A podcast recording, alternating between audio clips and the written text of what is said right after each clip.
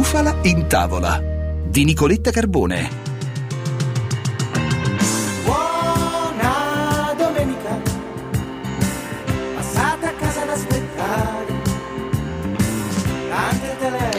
Eccomi qua, buona domenica, benvenuti. Io vi stavo aspettando da mo', come si dice. Ho giocato d'anticipo e sono prontissima. Ho apparecchiato la tavola, meravigliosa, e so anche che cosa portarvi in tavola. Siete curiosi? Allora, un tempo mh, dicevamo giovedì gnocchi, venerdì pesce, sabato trippa, domenica, questo lo aggiungo io, quindi questa domenica verdure. Non fate quella faccia, eh? Perché ne sentiremo e ne mangeremo delle belle. Che spreco di disumano non baciarsi da un po' Possiamo fare fuoco come nelle palio. Possiamo fare bella storia, bella Storia bella, storia bella. Se non sentiamo male non ci sentiamo vivi. Prende bene quando vieni e sorridi. Possiamo fare bella storia, Eh sì, e quella di oggi è davvero una storia bella, una storia di amore, di passione, di rispetto per le verdure. E allora chi poteva raccontarcela se non lui, il nostro amico della domenica e non solo, che già nel corso di tante puntate ha lanciato tantissime campagne, siete gentili con le zucchine, ve lo ricordate? Oppure ha cercato di sdoganare le verdure puzzose, di farcele diventare amiche, eh, raccontandoci tutti i vantaggi di questa grande famiglia. Beh, è tornato a trovarci il dottor Stefano Erzegovesi, il nostro medicuoco quasi cuoco. Dottore, buongiorno.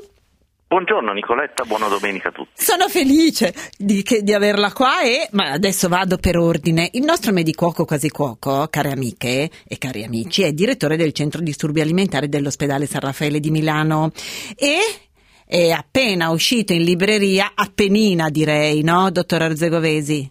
Quasi Pochi giorni. pochi giorni, con un libro che mi piace un sacco, si intitola Le verdure in 15 passi, edito da Mondadori. Allora, medicuoco quasi cuoco, ehm, che cosa mh, l'ha spinta a scrivere questo libro? Beh, diciamo un atto d'amore eh, beh, verso i miei figli che mi dicono sempre oh, adesso arriva il papà, ci dice verdure, verdure, verdure.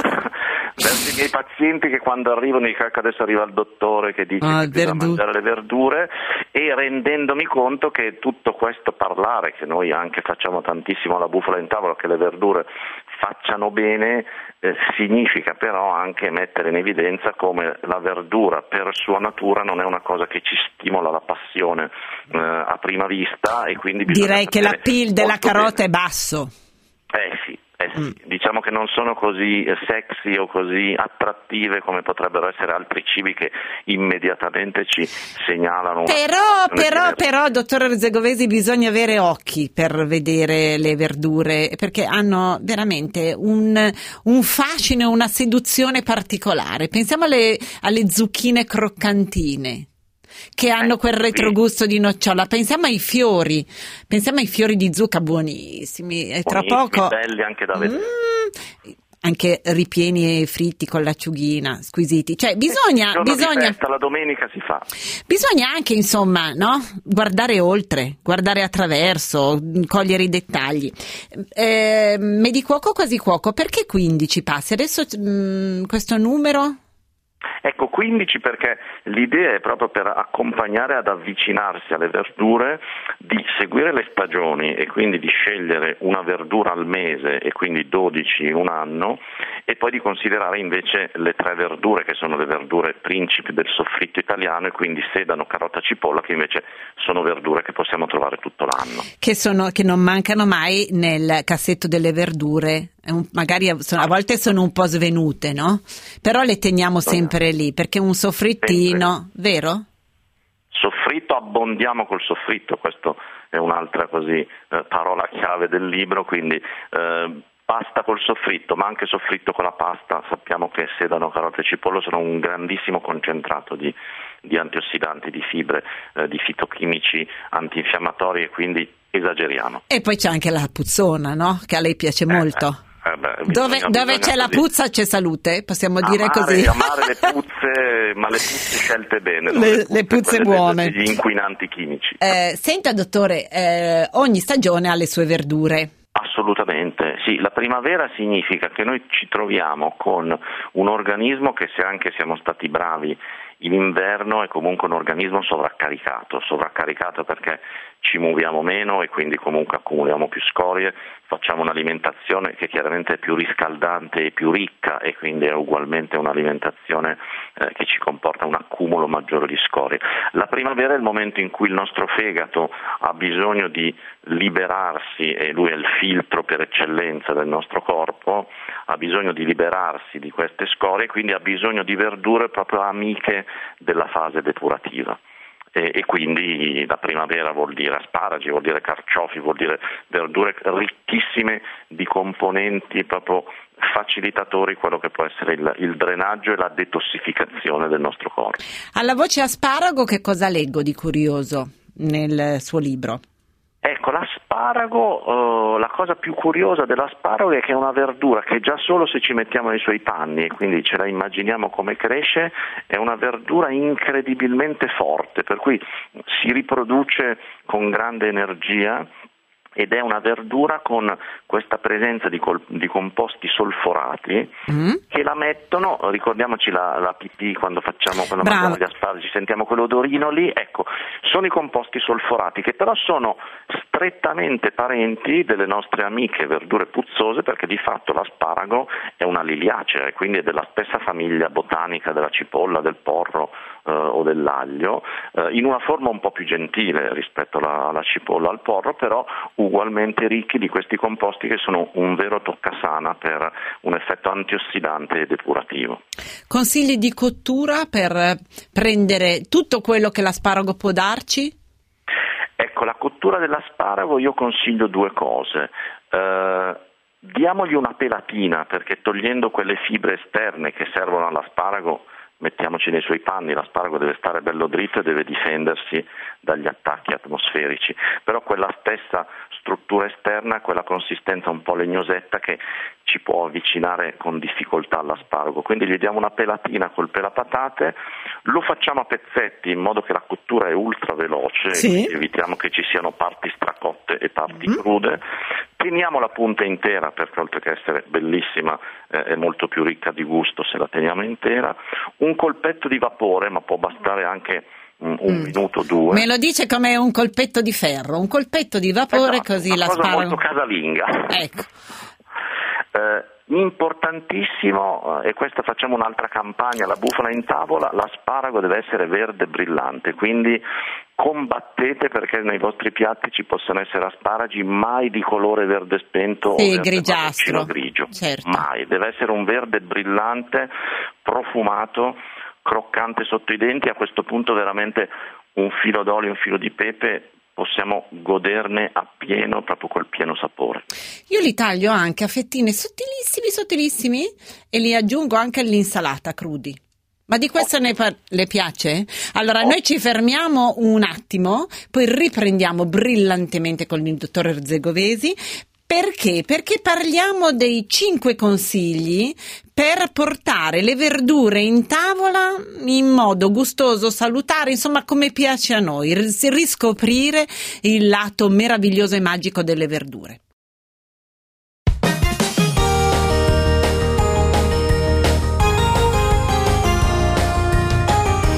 La bufala in tavola.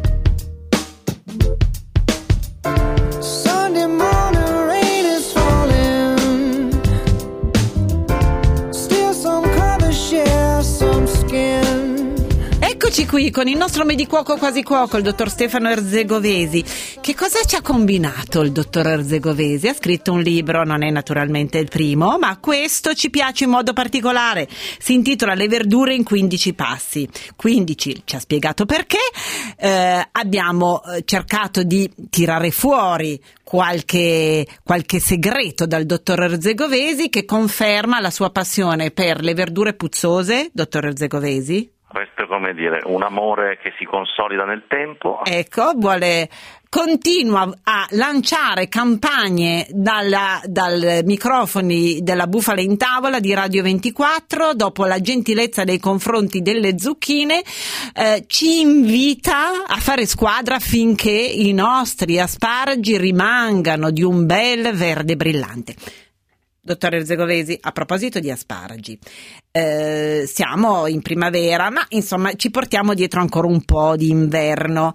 E io credo che ci, cioè, un, ci sia una ricetta meravigliosa che è la vignarola che unisce un po' dell'inverno e della primavera. E mi sembra che sia un piatto straordinario per questa stagione, per questa stagione, per questo momento.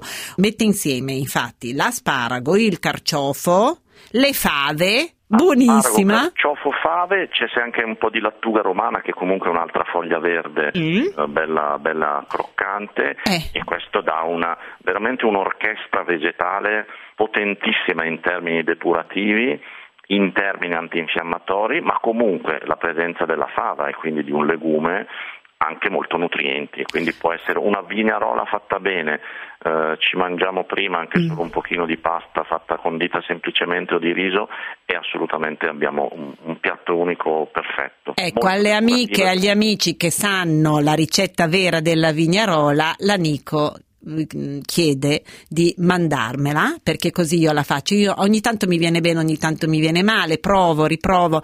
Avete la ricetta quella doc della vignarola? Mandatecela, potete usare i nostri social. Io la rimando anche al dottor Erzegovesi, così per il prossimo libro mi mette proprio la vignarola in copertina. Dottor Erzegovesi, eh, cinque passaggi. d- Allora, gli abbiamo detto i 15 passi del- per raccontare le verdure, ma direi cinque passi eh, per portare le verdure a tavola eh, in modo un pochino nuovo. fondamentale trovare il modo di avvicinarsi e qui poi il primo punto. Mettiamoci un po' nei loro panni perché questo ci dà l'idea poi di un, di un cerchio che si chiude nella natura, per cui alla fine la verdura produce fibre e produce fitochimici antiossidanti per difendere se stessa perché diventa più resistente alle aggressioni esterne, diventa più antipatica rispetto ai predatori che vorrebbero mangiarla e quindi in questo senso si difende. La meraviglia è che quelle stesse sostanze apparentemente antipatiche sono i più importanti capisaldi per la nostra salute, quindi parliamo di fibre, quindi fibre solubili e insolubili e parliamo di, di fitochimici antiossidanti che vuol dire ogni verdura ha un colore, ogni colore ha una proprietà che è comunque una proprietà che ha sempre a che fare con il prevenire o migliorare le malattie. Ma allora andiamo a, a raccontare che cosa eh, la funzione di ogni colore, perché uno pensa verdure verdi, ma c'è veramente c'è il giallo, l'arancione, il rosso, il verde chiaro, il verde scuro, il bianco. Volentieri. Eh? Quindi facciamo una, così, una tavolozza Dai, dai, delle che mi verdure.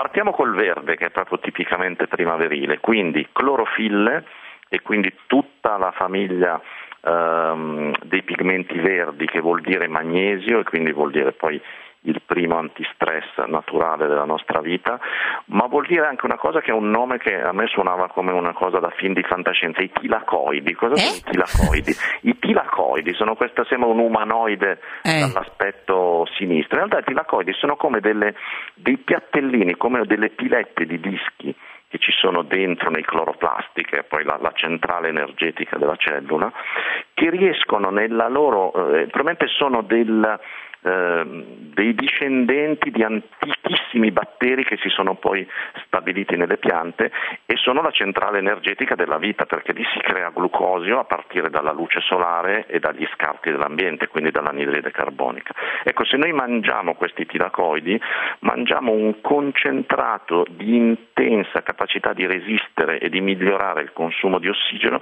che ad esempio va benissimo per gli sportivi. Quindi mangiare una foglia verde primaverile prima di un'attività fisica ci sono studi scientifici molto belli che fanno vedere un grandissimo miglioramento dell'efficienza eh, muscolare durante, durante sport, parliamo di sport ad alta intensità. Quindi se io, io come si chiamano quei, mi dia un bel piatto di pilacoidi, come si chiamano i Tilacoidi, mostri? un bel piattone di tilacoidi. Ecco, allora io vicino al verde metto, per, per sottolineare che cosa fa la sua funzione, io metto muscoli, cosa metto? Muscoli, ossigeno, che cosa mettiamo? Per, così ci Metto facciamo questa specchiettino. Muscoli e respirazione cellulare ottimale. Muscoli e respirazione cellulare. Scrivete anche voi, ottimale. Quindi lo mettiamo occhio se fate sport, eh, mi raccomando, è il piattone di pilacoidi, quindi puntate sul verde. Andiamo al di biete di spinaci, mm, per un'oretta prima dell'attività fisica vedrete la grande resistenza che Vedi che non per dire, infatti io con che cosa ho aperto? Con la vignarola. Allora, poi dopo il verde andiamo al... Andiamo verso l'estate, quindi andiamo verso il rosso. Dai, Quindi a questo punto parliamo di tutta la famiglia invece dei pigmenti giallo, arancio, rosso, quindi Mm. parliamo dei carotenoidi, eh, il licopene che è il classico citatissimo principale carotenoide del pomodoro, ma in generale teniamo conto che i carotenoidi hanno questa ugualmente meravigliosa proprietà che è da un lato di essere degli antiossidanti e quindi di essere comunque una delle protezioni contro poi la degenerazione del DNA, la malattia, le malattie croniche e l'infiammazione, ma contemporaneamente sono eh, i depositi che il nostro organismo può creare per poter produrre vitamina A che è la, diciamo, la vitamina delle barriere, quindi è quella che rinforza Mm. le barriere intese come la pelle, le mucose, i capelli, gli occhi. certo. Quindi- Quindi al rosso, se al verde abbiamo messo muscoli e respirazione cellulare, cellulare ottimale, per il rosso eh, che, a che cosa, che cosa mettiamo? Cosa- Rosso arancio ci mettiamo la pelle bella, ci mettiamo gli occhi belli, Pelle, occhi e capelli. Ma anche il cervello bello. E perché- vabbè, mica male. Ecco, allora metterei che prima il cervello. Non si, non si vede, ma è, è bene che ce C'è. l'abbiamo bello. Eh, I carotenoidi sono dei potentissimi antiossidanti anche per quelle che sono le ossidazioni cellulari a livello di sistema nervoso. Magnifico. Andiamo al...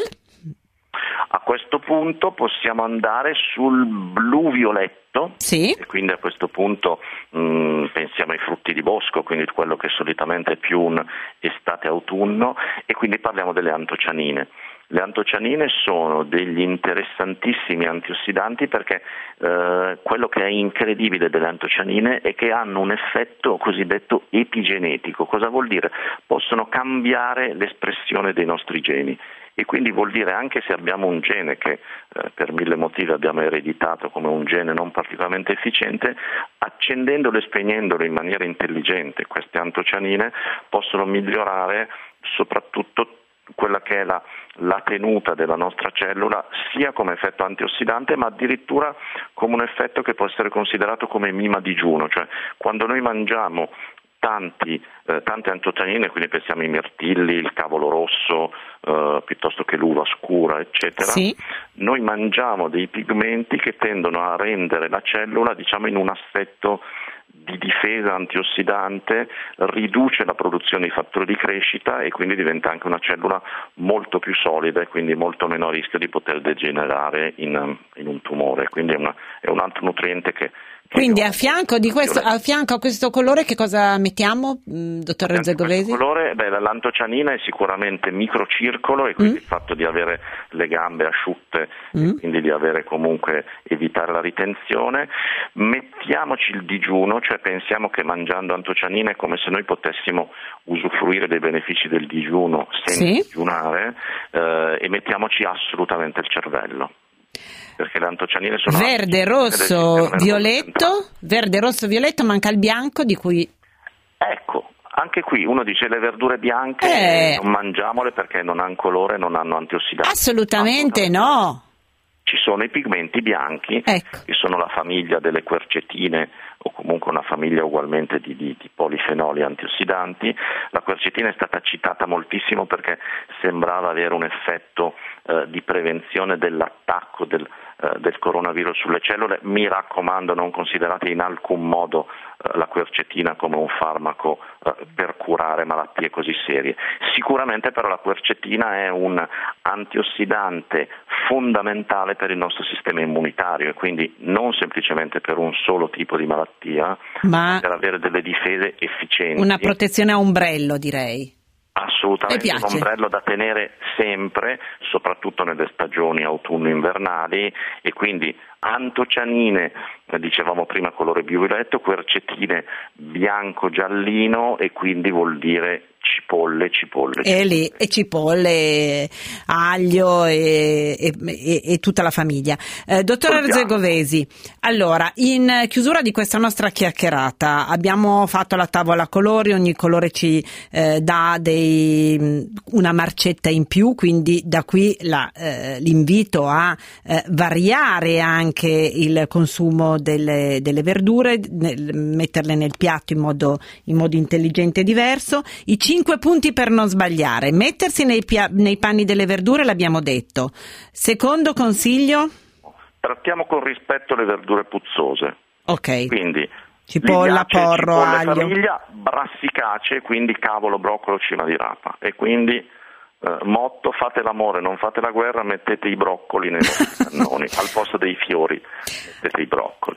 Terzo? Varietà che diceva adesso Nico, importantissima, ci sono studi scientifici su malattie serie come i tumori che fanno vedere che resistere ai tumori si correla moltissimo alla varietà nelle scelte e non solo alla quantità delle verdure che mangiamo, quindi il concetto di orchestra vegetale che dicevamo, importantissimo, la quantità, non usiamo le verdure come contornino misero, mm. la verdura è un piatto principale, tante volte diciamo la bufala, non verdure, verdure con la pasta e non pasta con le verdure eh, e quindi grande antipasto e grande piatto principale non contorno. Ultimissimo, le verdure, dicevamo prima, eh, lo sport, i tilacoidi che migliorano l'efficienza, avendo un microcircolo arterioso efficiente sicuramente siamo dei buoni sportivi, ma anche quelle arterie che vanno eh, a, a, migliorare la nostra funzionalità sessuale, insomma teniamo conto anche di questo, che come dire, è un, consideriamolo un bonus in più che la verdura ci può dare proprio l'efficienza dei nostri organi riproduttivi. Dottor Arzegovesi, grazie per essere stato con noi, complimenti, mi piace il suo libro. Mi piacerebbe anche parlare della salsa, mi preparo, gassata con tutte quelle S. Ah, eh beh, questa, eh, proprio su queste S eh, eh, ci avevamo fatto una risata qualche mese fa perché ne avevamo parlato proprio qui alla bufala. Eh, salsa gassata vuol dire ne parleremo sicuramente, mettiamo insieme delle cose che danno grande gusto e grande morbidezza e cremosità anche a verdure apparentemente molto semplici, quindi a questo punto non abbiamo scuse, non esistono mai verdure da ospedale, possono essere tutte delle verdure da grande piatto con questa salsa. E la ricetta di questa salsa il dottor Zegovesi l'ha riportata naturalmente nel suo ultimo libro, chissà se voi ve la ricordate? Provate. Dottore Zegovesi, grazie per essere stato con noi, la vogliamo sentire prestissimo alla Bufala in Tavola e non solo. Grazie. Eh, restate con noi soprattutto se eh, avete un po' aumentato il vostro giro vita, insomma se siete aumentati un po' di peso, magari pensate perché sono fermo da mesi. Sarà questo? A tra poco.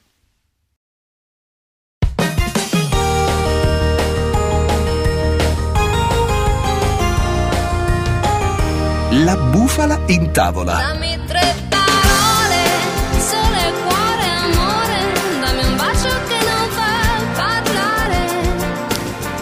Varietà Qualità, quantità. Prendiamo queste tre parole, ci hanno aiutato a scegliere insieme al dottor Stefano Erzegovesi le verdure, anche come abbinarle, quale scegliere, perché soprattutto è importante, ma attenzione, queste tre parole ci guidano anche nella scelta delle proteine.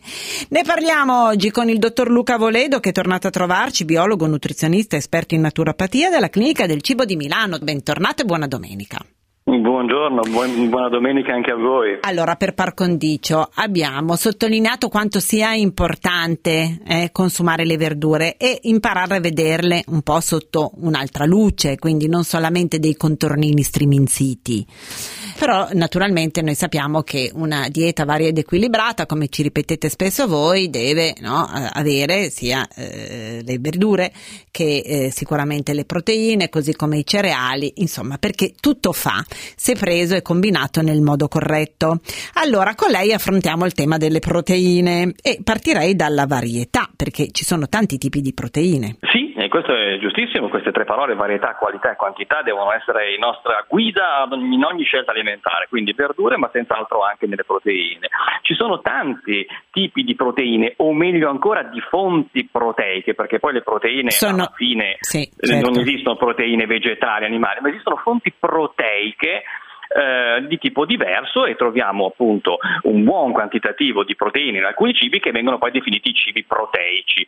Eh, alcuni lo sono per antonomasia, la carne, eh, il pesce, eh, le uova tra le proteine migliori, il latte i derivati, gli yogurt, i formaggi e queste sono le fonti proteiche di origine animale, ma anche eh, alcuni vegetali possono rappresentare un- un- una buona risorsa per quello che riguarda l'apporto di proteine, ad esempio i legumi, eh, la frutta a guscio, quindi noci, nocciole, mandorle, pinoli, hanno un quantitativo di proteine spesso anche alto, ma qua si apre un discorso di qualità.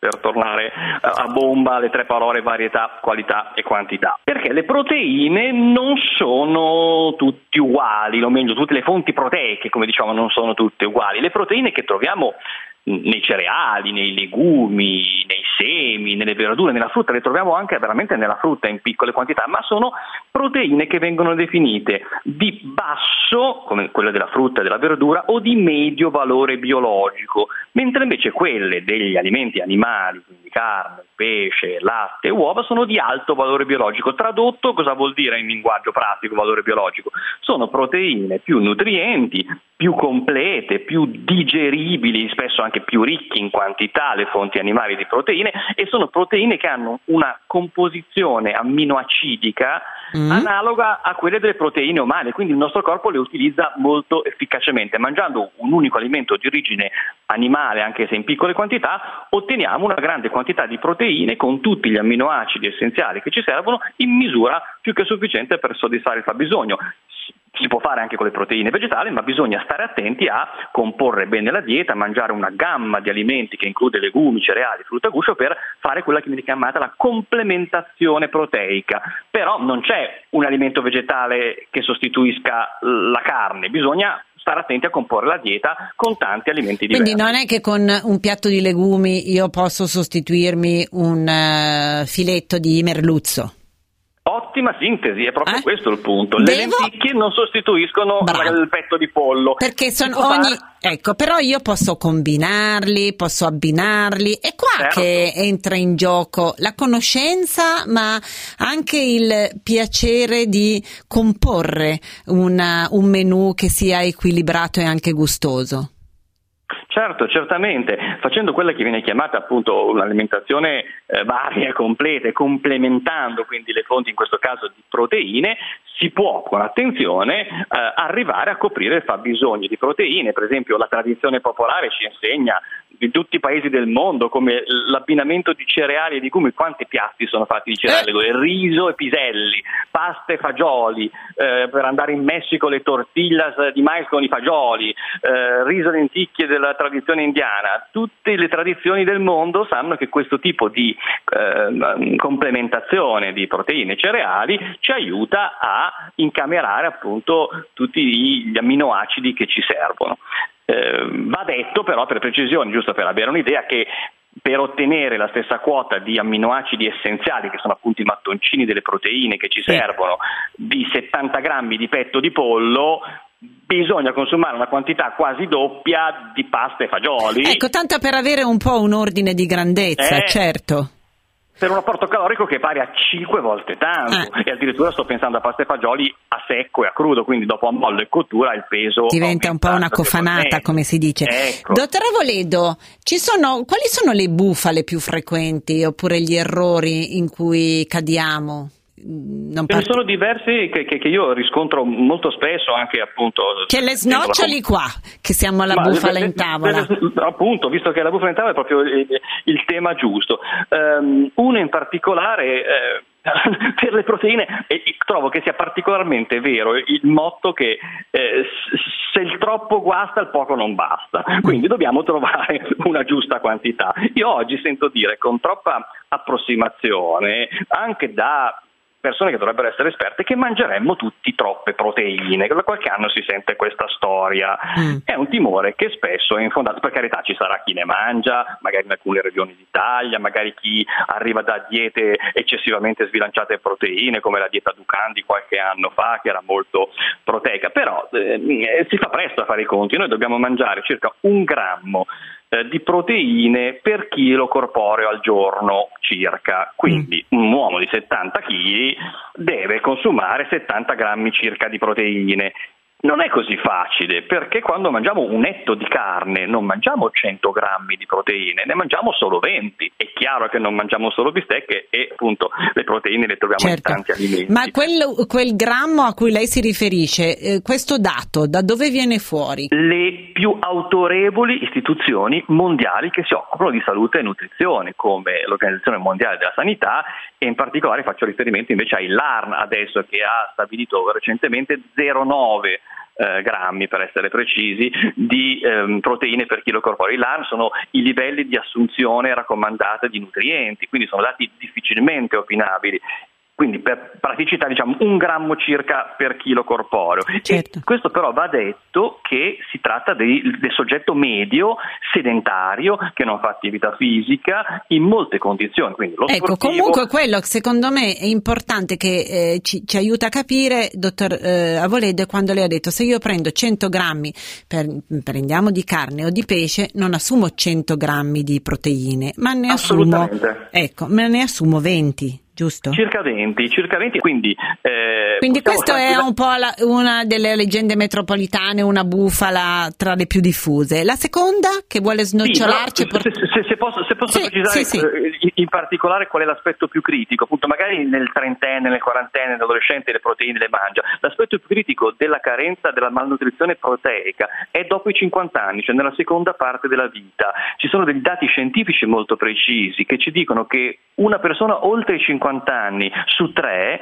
non raggiunge, non colma il fabbisogno proteico, quindi altro che mangiamo troppo proteine, questo non vale per tutti. E questo è particolarmente critico perché il rischio è quello della sarcopenia, cioè della perdita di massa muscolare che è una condizione di base che promuove tutta una serie di condizioni che passano sotto il nome di fragilità dell'anziano, quindi deficit cognitivi, deficit fisici, eh, una serie di aumento di rischio di morbidità e di mortalità che va assolutamente contrastata. Quindi soprattutto dopo i 50 anni sinceriamoci di consumare la giusta quantità di proteine e in particolare di proteine nobili, da carne, di pesce, di uova. Dottor Avoledo, pensiamo alla nostra settimana, 21 pasti, come distribuiamo le proteine? Variando naturalmente le fonti proteiche. Io suggerisco di alternare in un pasto proteine animali, nell'altro pasto proteine vegetali, che appunto sono meno pregiate, ma anche loro assorbono bene ai loro compiti. Quindi alla mattina si mangiano proteine anche alla mattina, volendo eh, la frutta in guscio a colazione, piuttosto che le uova, magari sotto forma di crepe o di frittata. A pranzo una bistecca, a cena pasta e fagioli, alternando vegetale e animale nei diversi pasti e a loro volta gli animali tra loro e le vegetali tra loro, in una settimana non abbiamo praticamente mai mangiato due volte la stessa cosa.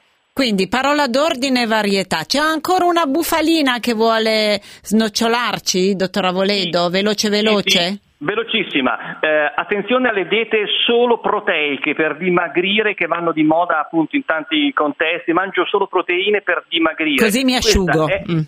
Mi asciugo, questa è una sciocchezza perché mangiare solo proteine, il corpo che non è stupido, converte una parte di queste proteine in energia e quindi non vengono utilizzate tutte per gli scopi a cui sono deputate normalmente le proteine. Mangiamo anche per dimagrire proteine, ma una quantità ragionevole e razionale di carboidrati e di grassi.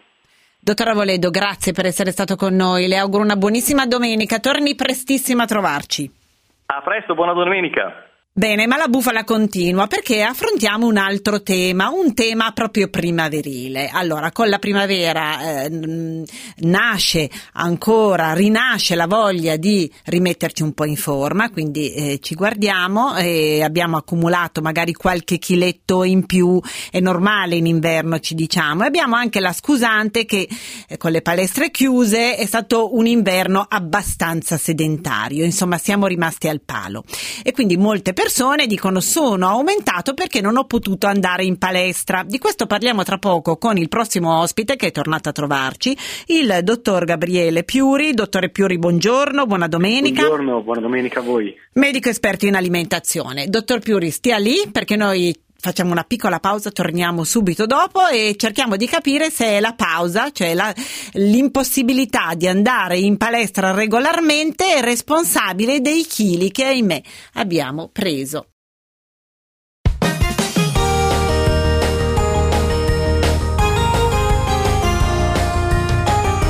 La bufala in tavola. E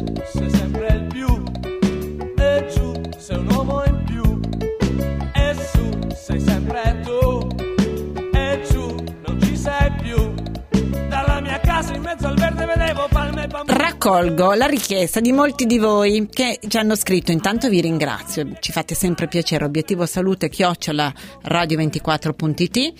Eh, molti di voi naturalmente ci hanno chiesto ma possiamo parlare di eh, dieta per perdere quei chili in più che abbiamo preso proprio perché non siamo andati in palestra, non abbiamo più potuto frequentare regolarmente la palestra. In linea con noi il dottor Piuri. Dottor Piuri, buongiorno, il ribuongiorno e grazie. Allora, Grazie a voi. noi abbiamo bisogno di lei perché? Eh, per rispondere alle richieste di quanti eh, attribuiscono l'aumento di peso proprio perché eh, non hanno potuto più fare pesi, quindi seguire il programma, andare regolarmente in palestra, cioè un, un allenamento, devo dire, no? bello, bello impostato, bello impegnativo, insomma. Um, è un po' la scusa che si adduce in questo periodo. Purtroppo col, col lockdown, con la chiusura delle palestre, ma anche delle piscine, si è avuto molta meno possibilità di fare un movimento attivo o strutturato. Eh, però è importante tenere in considerazione che la parte legata al peso e al dimagrimento, all'ingrassamento, in realtà non dipendono soltanto dal movimento, che è importante, ma non è l'unico aspetto. E bisogna tenere in considerazione anche altri ambiti, sicuramente come mangiamo e come stiamo mangiando, ma in questo periodo mi permetto di aggiungere un ambito che a volte viene un po' sottovalutato, che è invece la parte legata all'ambito emotivo, a come percepiamo lo stress. Perché abbiamo- l'abbiamo già eh, detto tante volte che eh, anche lo stress ci mette lo zampino e può essere responsabile di- dell'aumento di peso perché lo stress ci porta magari a mangiare di più, a, a essere anche meno consapevoli di quello che mangiamo, cambia anche un po' no? Il- i nostri gusti, le nostre scelte, cerchiamo conforto in alcuni cibi. Il- lo stress cambia sicuramente le nostre scelte alimentari, ma la cosa interessante è che sta sempre di più emergendo il fatto che l'aumento dell'ormone dello stress cronico va anche a modificare il nostro modo di utilizzare quello che mangiamo, come se in realtà il nostro organismo fosse spaventato, avesse paura e fosse affaticato da una situazione di, stress continuativo e sicuramente quest'anno di, di pandemia certo. di- di- di- è stato comunque non a caso la- l'Organizzazione Mondiale della Sanità ha definito, mh, cercando un po' di riassumere tutto- tutta questa situazione come fatica da pandemia, pandemic fatigue.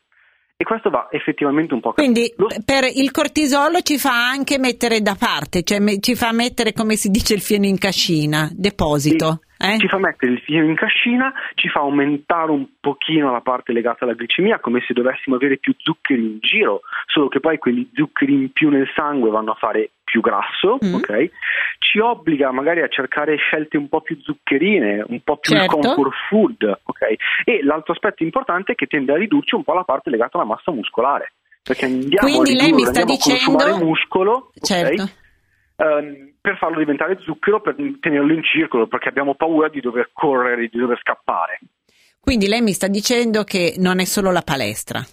No, non è solo la palestra, ma bisogna tenere in considerazione, soprattutto in una situazione ampia come quella che stiamo vivendo, altri fattori. Eh, lo stress è una- uno di questi, c'è anche la parte legata all'alimentazione. Allora, lo stress dottor Piuri. mangiare male, ma, ci- ma anche il modo in cui mangiamo di solito è importante e fa più del 50% del risultato finale.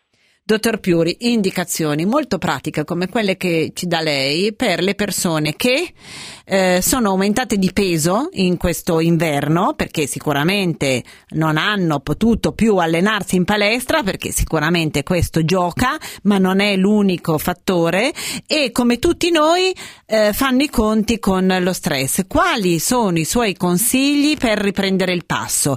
Primavera, voglia di rimettersi in forma, da che cosa cominciamo, che cosa dobbiamo evitare? Consigli molto mirati. Allora, mi riaggancio un po' a quello che diceva il dottor Avoredo poco fa, il fatto di avere un pochino di proteine in tutti quanti i pasti. Quello è già un'ottima modalità che, che è molto utile anche per contenere l'eccessiva produzione di, di cortisolo. L'altro aspetto su cui dobbiamo puntare è una prima colazione. Um, ormai il conto preciso delle chilocalorie ha perso veramente molta importanza in ambito dietologico, da quando si è scoperto che l'effetto di una chilocaloria mangiata prima colazione è completamente diverso dall'effetto della stessa chilocaloria mangiata a cena. L'altro aspetto importante, e questo un po' difficile per noi italiani, è il fatto di andare a inserire un pochino di proteine a prima colazione. Anche quando mangiamo le proteine cambia il modo in cui le utilizziamo.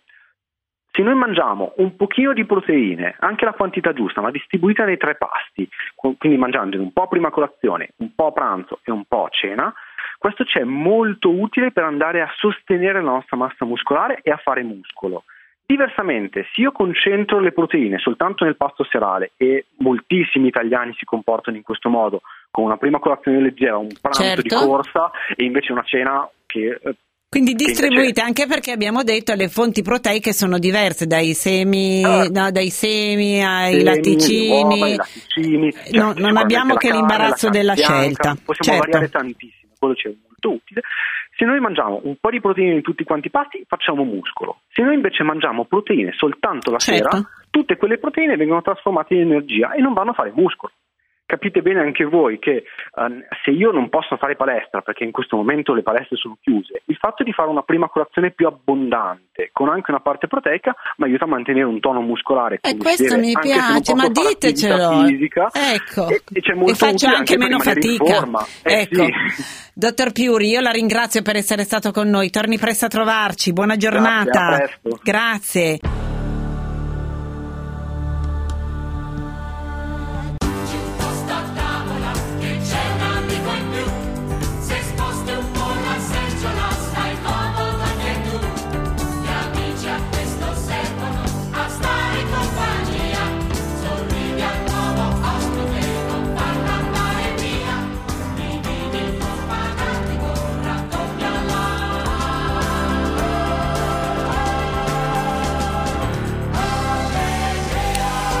Ci siamo un po' innamorati di lui, allora che abbiamo detto, vabbè dai, proviamo a rinvitarlo. E allora è tornato a trovarci il dottor Matteo Tettamanzi, cuoco, docente di scienze dell'alimentazione e cultura gastronomica e ideatore del progetto Figo. Buongiorno. Buongiorno, buongiorno Nicoletta, grazie mille, è sempre un piacere, sono Ma- contento che sia piaciuto l'intervento. Ma molto. Allora, anche perché io la metto alla prova, perché lei è insomma ideatore del progetto Figo, mi deve trovare una soluzione mm, insomma all'altezza. Perché è domenica e abbiamo parlato di verdure, abbiamo parlato di proteine, abbiamo parlato di quanto sia importante una dieta varia ed equilibrata, concetto che ripetiamo sempre, però ci piace mangiare bene e senza sbatta. E allora, dato che lei abbina le competenze di cuoco a quelle del docente di scienze dell'alimentazione e cultura gastronomica, io mi taccio e la faccio lavorare. Perfetto, allora così eh, alla volée, eh, dunque primavera, Sì. eh, per cui ormai ci siamo, siamo in piena primavera, sta iniziando, insalate primaverili, insalate tiepide, insalate colorate, insalate di, con cereali, è abbinamento di cereali più legumi, Mm. che è proprio la combo perfetta per poter garantire anche tutto il pool di aminoacidi essenziali che sono fondamentali per, per nutrirsi bene. E, un E poi senza sbatta, come, si di- come Senza dice sbatta. lei, perché posso prendere i legumi quelli in scatola, li sciacquo? Esatto, va benissimo anche quelli. Eh, ci sono anche dei cereali già cotti, altrimenti il suggerimento è imparare a cuocere i cereali per assorbimento in modo Sì. tale da non sprecare acqua Mm. eh, e cuocerne anche un po' di più perché è domenica, quindi domani avremo già la schiscetta pronta in frigorifero, no? se ne cuociamo un po' di più. Un riso Eh, e due parti di acqua, ad esempio. Esattamente, cambia Mm. un po' da cereale a cereale, bisogna un po' sperimentare in cucina, ma poi in questo modo si, si mettono delle basi forti per poter affrontare proprio i fornelli con molta meno paura.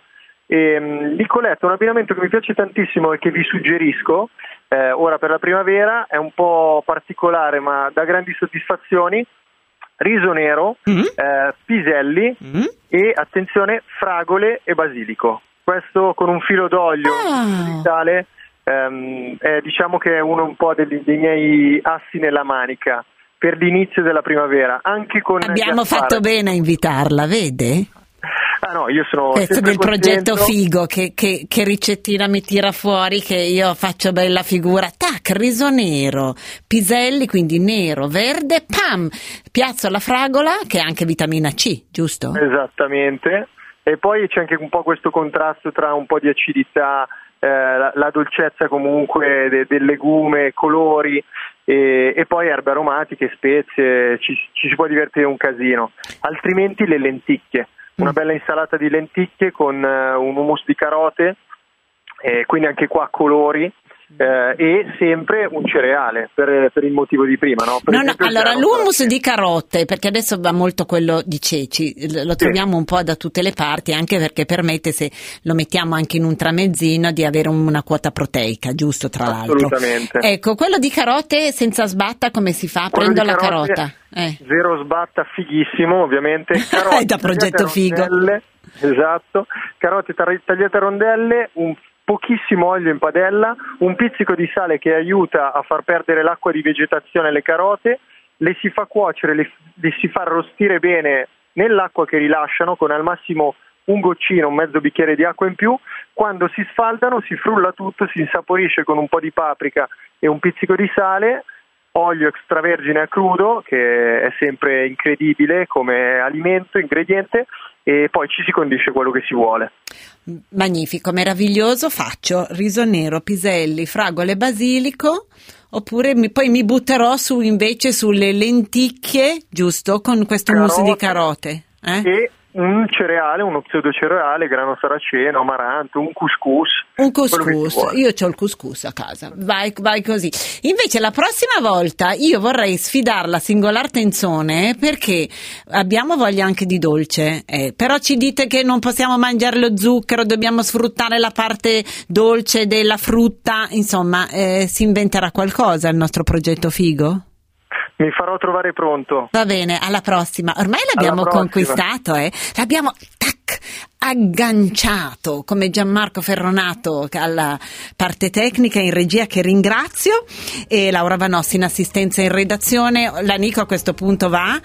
Eh, ci vuole anche un po' di alleggerimento da Nico che però torna, eh sì, torno domani, sei un quarto per iniziare la settimana insieme. Vi abbraccio, state bene, una buona domenica.